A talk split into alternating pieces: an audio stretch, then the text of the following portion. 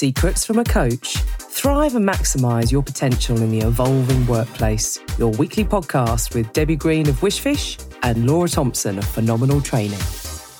Debs. Laura, you all right? Yeah, I'm good. How are you doing? Yeah, I'm doing all right, actually. Busy all week again, but all good. Yeah, interesting time, isn't it? In fact, I think 4 people messaged me separately yesterday and in various different ways of expressing it were basically saying, interesting time. So there seems to be a lot going on, and a couple of the conversations that I've been having, not within teams, but kind of little catch-ups people are having with me on the side, is about how they want to make work moving forward. So given all the change as a result of the pandemic, it seems that there are quite a few people who are now thinking, do I want to go back to how things were before? I don't know if I want to spend all of my time commuting or stuck on the motorway.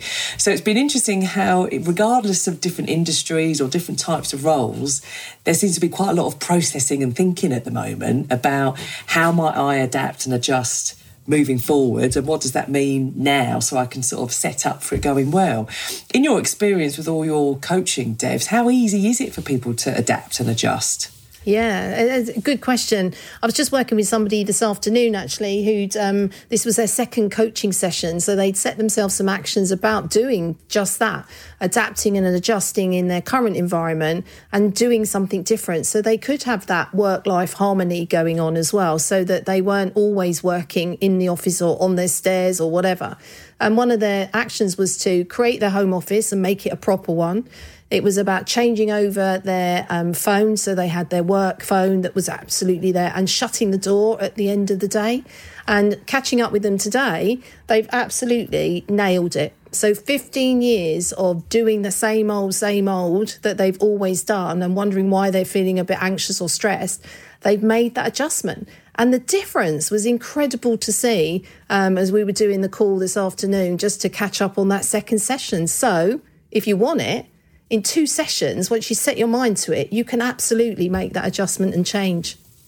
Wow. And, you know, the phrase that just went through my mind is, a change is as good as a rest. How energising it is for anyone who's maybe feeling a bit fatigued by life at the moment. I think it can also weigh on your mind of, well, I think I want to make a change. So let's say someone might be toying with making a change in their career or switching industry and thinking, oh, I don't know if I've got the energy to do that. And actually what that little case study reminds us of is it can be energising and give you more energy when you actually make a change, because it just brings with it that sense of relief, empowerment, whatever it may be. And sometimes it's the fear of change that holds us back compared to the actual change itself. Absolutely. Yeah, definitely. And I think it's that, but like talking it out, I think, with somebody else and just saying, this is what I'm thinking of doing. Let me just talk it through, so that you've got it out of your head. Because, you know, then you can, it's out, and then you go, right, now what do I do with it? Rather than let it rattle around and not go anywhere, the more we talk it out, the more you can see it for what it actually is and decide what you want to do. Yeah. I mean, our core mission for the podcast is about discussing and sharing ideas and meeting with people to discuss the skills required for this evolving workplace that we're sort of finding us in. And I think just to go right back to the kind of core of what makes a great career, well, how our grandparents might have considered a great career, it might have been getting a good job and it's a job for life, it's very different from how our generation look at it and, of course, the future generations. I was just looking at some stats around careers, and at the moment the average career number of career changes someone might have in their lifetime is between 5 and 7 times. Now, whether that's a job change, so you stay within the same industry, or whether you shift industries, but like the book The 100-Year Life book that we've referenced before, we're going to be living and therefore working for longer. So 60 years is a long time spent, like you're in a career that drains you as opposed to energises you. So I think, you know, there's nothing like a bit of change, like the whole world has been put through, to make you think about actually what works for me. Are there some changes I want to put forward? And sometimes I think it can be really encouraging to hear other people's career stories of how they've adapted and adjusted. So how exciting. You got to catch up with Tom Willis, who is currently the Chief Executive Officer for Shoreham Port. We worked with him in his role as security director at Heathrow. And, you know, the one word for me that sums up whenever I think of Tom is energy. He just oozes energy and impact, and he was always so great to work with. So you got a chance to catch up with him and pick his brains about adapting and adjusting to new workplaces. Yeah, I did. And it was really good to hear what he had to say about it and his advice to people that may be in a similar position, you know, thinking about how do you make that adjustment or that change and knowing, you know, how you can do that and do it well. So, yeah, I hope you enjoy the conversation that we had with him, Laura. Hi, Tom. It's so good that you've been able to take some time out of your crazy schedule to join us and to just share a bit around what you're doing in relation to adapting and flourishing and embracing change and moving forward in what you're doing. So nice to see you, Tom. It's great to have the opportunity to talk with you, Deb. Good. So, as always, I always have questions that I've got to ask of you. And, you know, so it'd be good if we could just explore some of that, if we can go a bit further. So, if that's all right with you, you know, you've, in my experience and having worked with you before at Heathrow and, you know, from there, you know, your ability to adapt and to adjust and flourish in different industries has been just amazing to watch. So what do you think has enabled you to do that? Oh, well, it's very kind of you to say. I mean, I think I start from a place, Deb, that thinks you never stop learning. And I think I would say, you know, regardless or particularly important of how senior you are in an organisation, I think the more senior you are, the more learning you have to do. And then I think within that, what helps me keep learning is, you know, you've got to listen really hard. You've got to ask some great questions of people. And I think that helps you learn about different environments and keep building your skill set. Yeah, and they seem quite simple skills, really, don't they? To listen well and ask great questions, but they don't always come naturally to some people, do they? Around that, so I suppose, how do you ensure that becomes your, you know, your mantra? That's what you always do. How do you ensure that you've kept that consistency going for you? It's a great question because they're certainly not things that come naturally to me. Most people who know me, I'm an extrovert. I can certainly talk. And so listening is something I've had to get a lot better at and work on myself. And so I think having good reminders internally, and what I mean by that is, you know, what are the voices saying to yourself when you're on your way into work in the morning, particularly when the pressure's on, because when pressure's on, people can revert to preferred types. I certainly can. And so having good reminders that, when the pressure's on is a good day for extra listening, I think is really important. And it's also challenging that when, you know, we still work in lots of organisations in very hierarchical cultures, and people expect those at the top in some environments to have lots of answers. And you have to remind yourself, particularly if you're changing sector and you're moving through different environments, that you're not someone that's going to have all the answers, particularly to technical or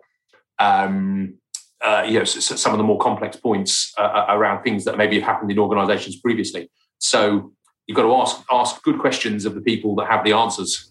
Yeah, definitely.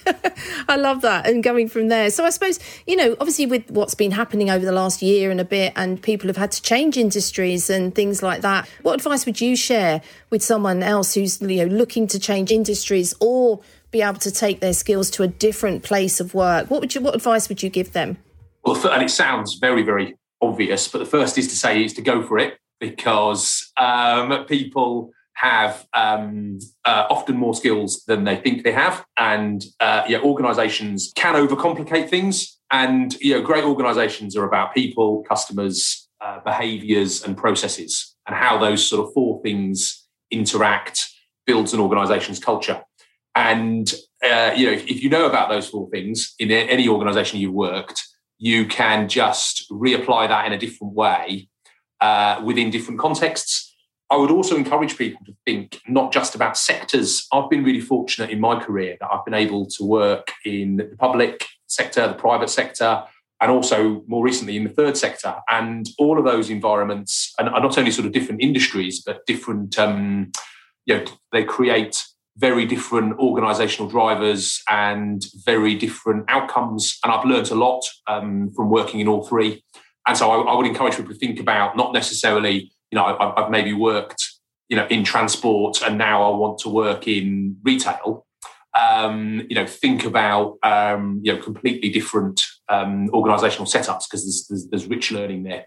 So I suppose that leads nicely onto what have you learned about your own leadership and teamship over your career so far? Wow. I mean, what haven't I learned? A lot. I think I've learned about surrounding myself with great people. I enjoy working with people that really stretch me, working with people that I can learn different things from.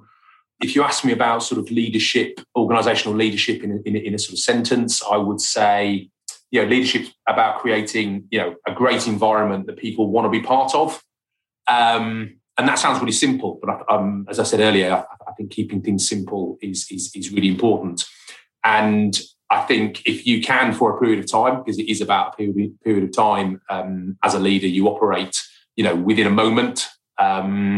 If you can, and I've been fortunate enough to create a number of, and work with a number of really good teams, in my career, and that's about getting, you know, a great bunch of people in a room and creating something that's worth working really hard for, and worth people committing to. And a number of times I've been part of teams that have done that, and it's been incredibly rewarding. Yeah, and I suppose that's that, you know, testament, as you said, it's bringing people with you, isn't it? And helping them be shapes of the future, the culture, what do they want to do? And, you know, and I suppose that's, you know, you've always, certainly when, you know, the time we worked with you, you know, that championing people development and getting people to focus on their own personal development has been something I've always noticed that you really encouraged with people. And I've watched them have that opportunity to then grow, and they've gone on to, you know, bigger and better things. So how important do you think that is, and why do you really encourage that in people? Well, I mean, I think it's everything, Deb, really. And I mean, I've worked for organisations where, you know, in certain parts of the organisation, people have sort of got very frustrated with, you know, there isn't enough talent around here, and we need to be sort of bringing different people in to the organisation, etc.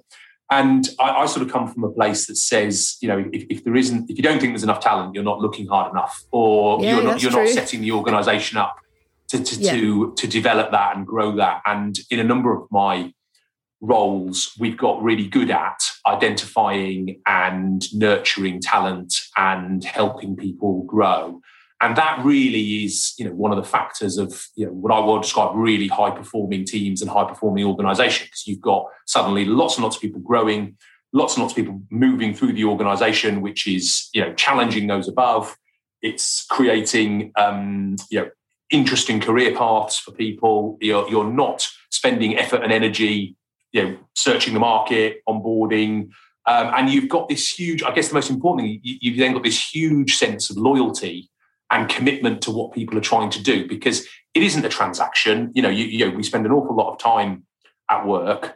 If it's just a transaction, you know, I will put in these hours and I will get a paycheck, you're going to get a very limited level of engagement and a limited level of performance. If someone is getting an opportunity to grow as a human being, as part of being, you know, within that organisation, that unlocks the real magic and the real high performance for the organisation. So, yeah, and then I guess the final point I would say on that is, you know, when we all, you know, it's you're a point in time in organisations, and when you leave and you move on and you decide to do something different, what's left really are the people and the relationships and the people that have moved on and the people that have grown as a result. And if you can, I think you've done your job as a leader if you're moving on and you can look back and see various people who have grown as a result of being part of what you tried to do and move forward. And that's certainly what I'm in it for anyway.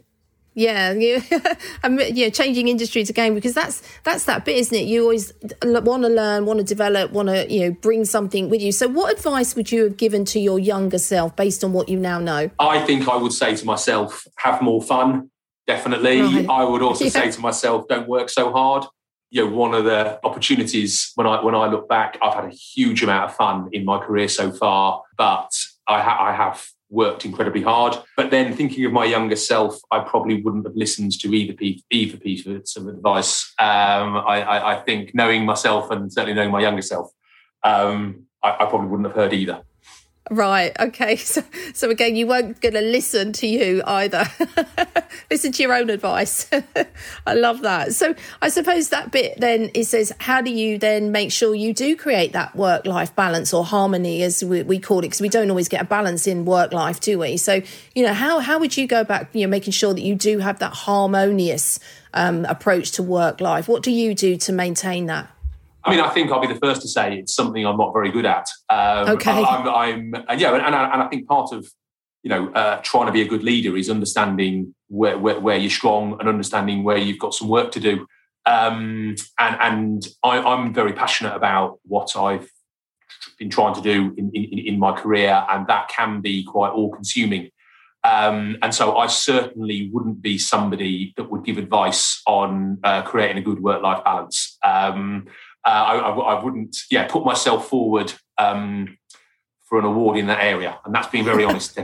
Yeah, no, that's cool. That's what you always were anyway. So, which is really cool. So, I suppose if you were to sum up your leadership approach in 2 words, what would be those 2 words? 2 words. I would say, and it's something we talk about in terms of our values in our current, in my current role. I would say, one of our values is all in. And they're my 2 words, in that, you know, my career, I've had a huge amount of fun with it. I've been very, very committed to it. And, you know, I'm not someone who does things by halves. I'm a fairly all-in sort of person. And, you know, I think going for it's quite important. Yeah, definitely. And I always remember, you know, that when we first started doing some of the work in previous company, you know, that quote that you always use, you be the change you want to see in the world. When, you know, first, some people had just heard that or saw that for the very first time. I think you watch them go, oh, can I do that? It was like giving permission to them to be able to be the change they want to see, but knowing that, as you said, they're supported and you're there to listen and create that space for them, which is, you know, amazing to hear, really. So thank you. I really appreciate that as well, Tom, for your time, because I know you're busy, to come and to share some of your wisdom with us, which is really cool. So thank you. Yeah, great to talk with you. Thanks very much. Thank you. Oh, Debs, that was so good to hear Tom again. I mean, God, what a guy. And I think really encouraging for anyone who is either in a career at the moment feeling a bit lost or stuck or uncertain, or, to be fair, all of us are going to be returning or shifting into a different workplace because it's not going to be the same again. There are so few organisations that we work with who are saying every single person is going to go back to the office every single day. It's not going to be the same moving forward. So whether that is adapting in your current role that you've always had and what that means moving forward, or for anyone that is toying with the idea of making a change, I just think it's so encouraging what he said. What was his phrase he said? Go for it, wasn't it? It was about that if you're thinking of a change, just go for it, all in. What was your main takeaway from his conversation? Yeah, what I love was he said, you actually have more skills than you think you have. And I really like that, because that's some of the things that we hear, you know, when we're coaching, is that bit that people underestimate their abilities, and, you know, getting them to remind themselves of that is really important. And that self-talk thing as well, you know, what are you saying about yourself to yourself and being ready? And the other thing, as always, which is always my go-to, is that listening, you know, and listening really well to people, which is really key to get the best out of people, to understand them even better. So they were the key, you know, apart from a few others, they were the main key things that I took away from that conversation. Yeah, I mean, that's very similar to what I took away as well, which is, you know, as well as our opposable thumbs, one of the gifts of being human is our enormous ability to adapt and adjust. Just think of all what we've done so far, just even to get to the stage where we're at now. And I think sometimes we get a really interesting insight, I think, to different industries, because we work across such a breadth of sectors. And sometimes you can be with a client and you sort of think, what is it you do again? Oh, yeah, because the conversations feel so similar, whether it's trains, planes, whether it's product, whether it's service. And actually, I think, as he said, it boils down to people, customers, behaviours and process. And I think he's spot on. And I remember a phrase someone said to me about how, you know, 70% of any job is basically admin. And, you know, potentially 70% of every profession, every role is pretty similar. It's just then the top bit, the kind of upper 30% that is men either culturally or professionally, the different types of tasks you might be doing. But I think that's hugely inspiring. So if anyone is thinking, right, I've been doing this particular thing for X amount of years, I fancy a change. If there's any part of that mind talk which is, oh, but I don't know anything about that world. Well, you know about the world and you know about people. So that's probably pretty much half of the learning already. And the next you can learn on the job, which is what any forward-thinking environment would want anyway, because I think this is the liberating thing about all these unprecedented times. No business or organisation or sector is the same as what it was. So the fact you weren't working there historically is probably quite an asset, because you can bring across all this fresh insight and learn and grow together, because it's new for us all. Yeah, definitely. And I think, and that, you know, links in with that being able to just listen and learn. You know, as you said, you never stop learning. But if you listen and you listen well, then you can ask the right questions, which is what, you know, he also mentioned. And that bit that says, by asking the question, to be curious about what's going on and explore and you know, go in and think about, what do I want to know here, and ask it, then, you know, you'll get the answer, because people want to tell you, you know, they want to help you and support you, which is, you know, his point around about being able to surround yourself with really good people that are similar, wanting the same thing, and to move forward. And they're quite happy to have those conversations, to share their knowledge and experience. Yeah, I thought it was brilliant. What's the phrase that we used a lot recently? You're never too young to lead and you're never too old to learn. You know, it's who you are tomorrow that is probably more relevant for the future than who you are yesterday. So, you know, I think that's really inspiring for anyone that is kind of thinking, oh, you know, I'm too long in the tooth to make a change. What? Yeah, you've got years ahead of you. Yeah, you have got years ahead of you. And I know I always say that. I always said, you know, am I going to retire? No, I'll be just keep on working, because you never stop, right? So it's that bit that says, when we read The 100-Year Life, it goes, yeah, that'll probably be me. I'll still be coaching at 90. You know, so that might be quite hysterical, but hey, let's just go with it. So as always, you know, the secret of coaching is to take some action, I guess. So my call to action would be, think of someone in your life who you know is feeling a little bit lost or stuck and just needs some of that positive encouragement to maybe think a little bit differently, whether it's return to the same role but different workplace, or thinking about making a switch. Share this podcast with them. Let us know how they get on, because we're all kind of evolving together. So share the secret. That would be my call to action. For you, Debs, what would be your call to action to bring this to life? Yeah, to bring this to life, I think that bit that says, remember the skills that you bring. I think you have so many skills. So, you know, do a bit of an audit on yourself and go, yeah, what am I really good at? And then remind yourself of those regularly. Oh, yeah. And you know, my little tip as well, if you find it much easier to think about all your weaknesses, write those weaknesses down and then flip an opposite. So let's say someone might say, I'm not very good at strategic thinking. So if you write that down, you're probably awesome at reactive thinking and thinking on the spot and thinking under pressure. So sometimes that yin to the yang, if you're someone that has a tendency to think, well, I'm not very good at this, and you can quickly list those, then actually that's a really interesting insight into what you probably are pretty good at, which would be the opposite of that weakness that you've written down.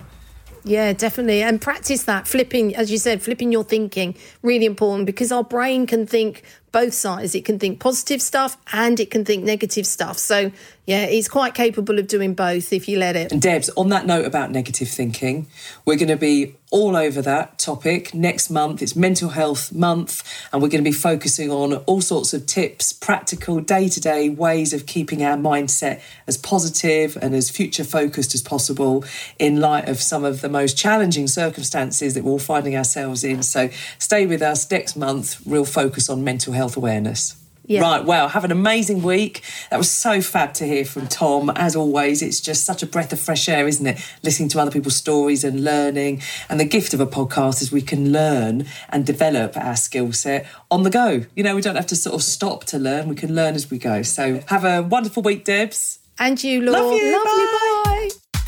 We hope you've enjoyed this episode. We'd love to hear from you. Drop us an email on secretsfromacoach@aol.com. Or follow us on Instagram @secretsfromacoach.